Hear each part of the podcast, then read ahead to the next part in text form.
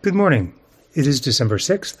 It is a chilly morning in New York City, appropriate to the time of year. The heater is gurgling, and this is your Indignity Morning Podcast. I'm your host, Tom Scocca, taking a look at the day and the news. The front of the New York Times is mostly a reminder that things are still terrible across multiple fronts. The lead story is Fears for Gazans grow as fighting gets fiercer yet. The Israeli offensive, the Times writes, drove deep into the southern Gazan city of Khan Yunis, Hamas's military capital, the Israeli military said, which was home to more than 200,000 people before the war, but swelled during the conflict with people who heeded an earlier Israeli order to evacuate all of the northern enclave.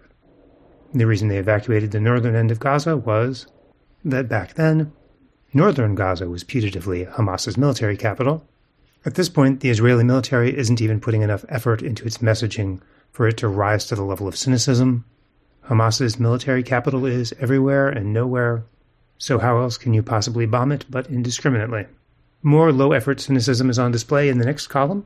Feud in Senate is jeopardizing aid to Ukraine. GOP is holding out for border security.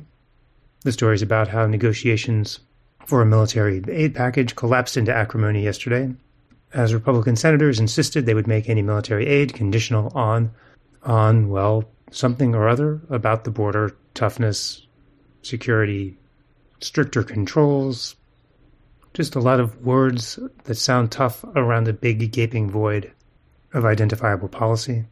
They want tens of billions of dollars to help our friends and allies overseas, but they're not willing to do what's necessary to prevent a potential crisis at the border, said Senator John Cornyn, Republican of Texas, the Times reports. The Biden administration just does not seem to care actual aid for the actual war going on in Ukraine is contingent on doing what's necessary to prevent a potential crisis at the border.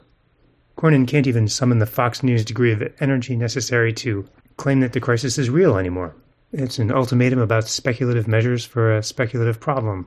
How do you even wake up in the morning and put on a suit and tie and go out to do procedural and rhetorical battle against something you don't even believe in? Why not just go home and make money doing something else? Elsewhere down the page, Senator Tommy Tuberville of Auburn University withdrew his opposition to hundreds of military service promotions, which he had been blocking since last winter, in some completely fruitless effort to undo the Pentagon's offer to cover travel expenses for service members who needed reproductive health care if they were assigned to states that had decided to ban abortion. We did the right thing for the unborn and for our military, Tuberville told reporters, according to the Times, fighting back against executive overreach. What thing did he even do? Who can say? But now it's over. Elsewhere on page one, there's a big story about how impossible it is to find and afford home care for elderly people.